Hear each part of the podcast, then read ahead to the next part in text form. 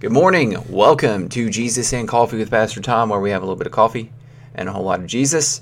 This morning we are in Proverbs 18, looking at verse 5 through 6.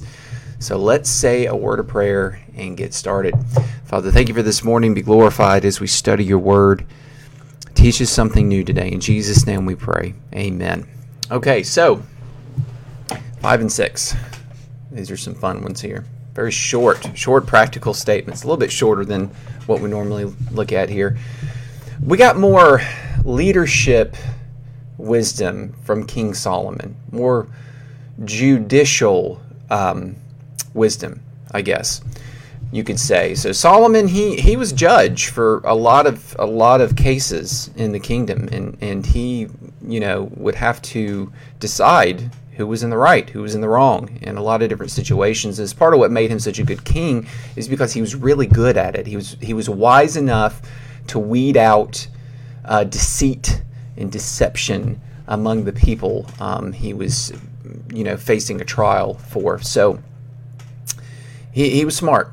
He was smart. So verse 5 says, It is not good to be partial to the wicked or to deprive the righteous of justice. Now, what is he talking about here? Well, when you are in a position to to act as judge in a case between two people, um, or you know the state against a person who's maybe you know committed murder or whatever, you need to be objective about the situation. You need to view it from the position of right and wrong, and not let um, your own personal feelings because you might know the person or know something about the person affect your decision making. Okay? Now, what do we mean by that? Well, for example, someone's done something wrong, they're on trial. A judge knows that this is a famous person, a well respected person, or a person who has a lot of money. So they are real, they take it easy on the person because of that. That's wrong. That is wicked, according to Solomon. If you are guilty of something and you are found guilty of it, you should receive the same punishment as if you're you're someone who has no money or someone who has no reputation and no respect, okay? And the same goes for someone who's of low status. You should give them the same amount of reflection and investigation that you would someone who is better well known, okay? All people are equal in the courtroom. They should get equal treatment. Okay? That's what I mean. They should get equal treatment. All right? And that is what Solomon is saying here. And Solomon probably had to face this situation numerous times as king. He had to look at people that he knew well were respected in society and then people who weren't known well. And he had to be objective in both cases and give equal treatment um, in, in um, dealing with that situation. And we need to be that way as well. Leaders in the church need to be that way. Other people need to be that way. When we look at people, we don't need to um, base our position off of the materialism that that person may be linked to, the material things of the world. We need to be judging the character, the character of the person. Okay? That's what is important. A lot of people say, well, we're not supposed to judge. We're not supposed to judge yet. Yet, I mean, it's part of society. It's we all do it each and every day, and the Bible never says don't judge someone else. You got to look at the context of the passage that says don't judge. Because if you read the rest of it, Jesus says don't judge lest you be judged, right? Okay, most people stop there and they don't read anymore.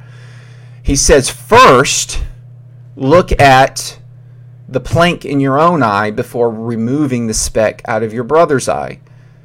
You, you hear what he says there? He never says you cannot judge.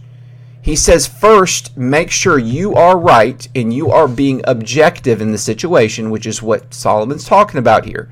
Make sure that you are clear of any distractions from looking at the situation in, in the proper way. Make sure you've removed any sin yourself out of your own heart before you go telling someone else who's doing the same thing to stop doing it. Okay?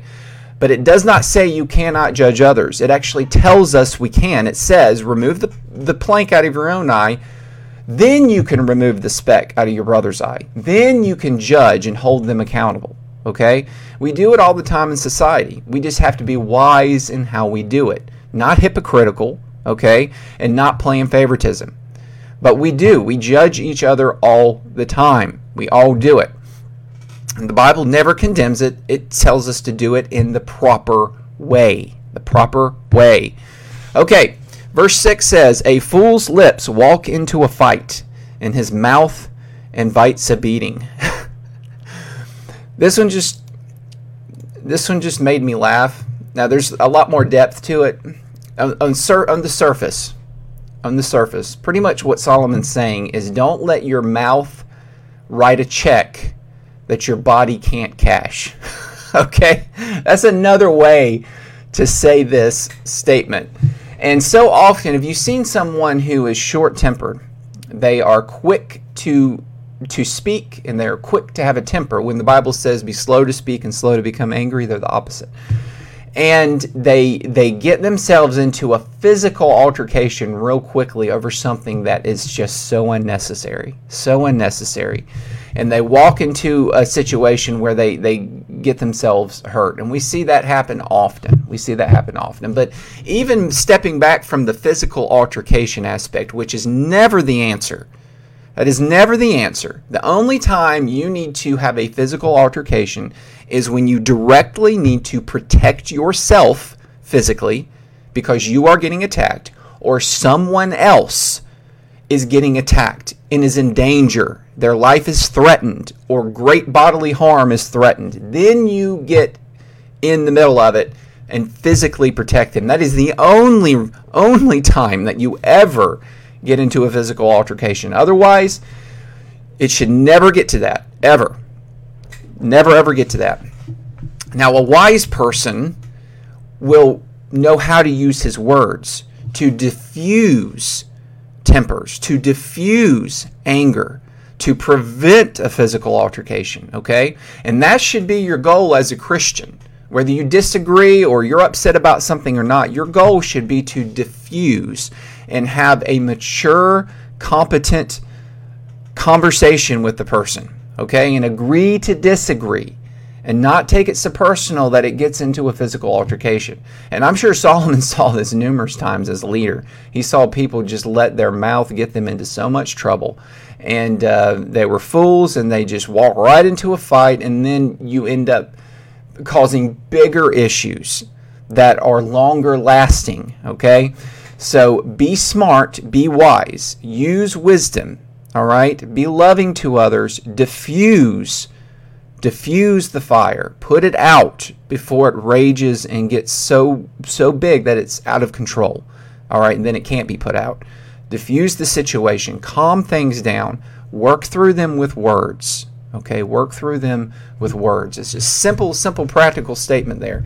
And that's true in any situation, and it's so true within the church, within the family, in the household, within a workplace. It's always the smarter thing to do. Use words. Use words. All right, some good stuff here. Some good things uh, to learn from and to glean over and to reflect upon. Be righteous all right, reflect God's justice by being objective in, in decision making about people and use your words to diffuse situations. Never get into a physical altercation. No point in getting upset and getting mad and holding grudges. Work against that. Fight that because that does not reflect the two greatest commandments, does it? Love God with all your heart, love others. All right? We want to diffuse any opposition. We want to diffuse any anger and bitterness and resentment. We want to get rid of that. That is how we love God and love others. All right, thank you for joining me this morning. Have a wonderful and blessed day. Seek first the kingdom of God. Seek first the kingdom of God. Take care. I'll see you again tomorrow. Bye.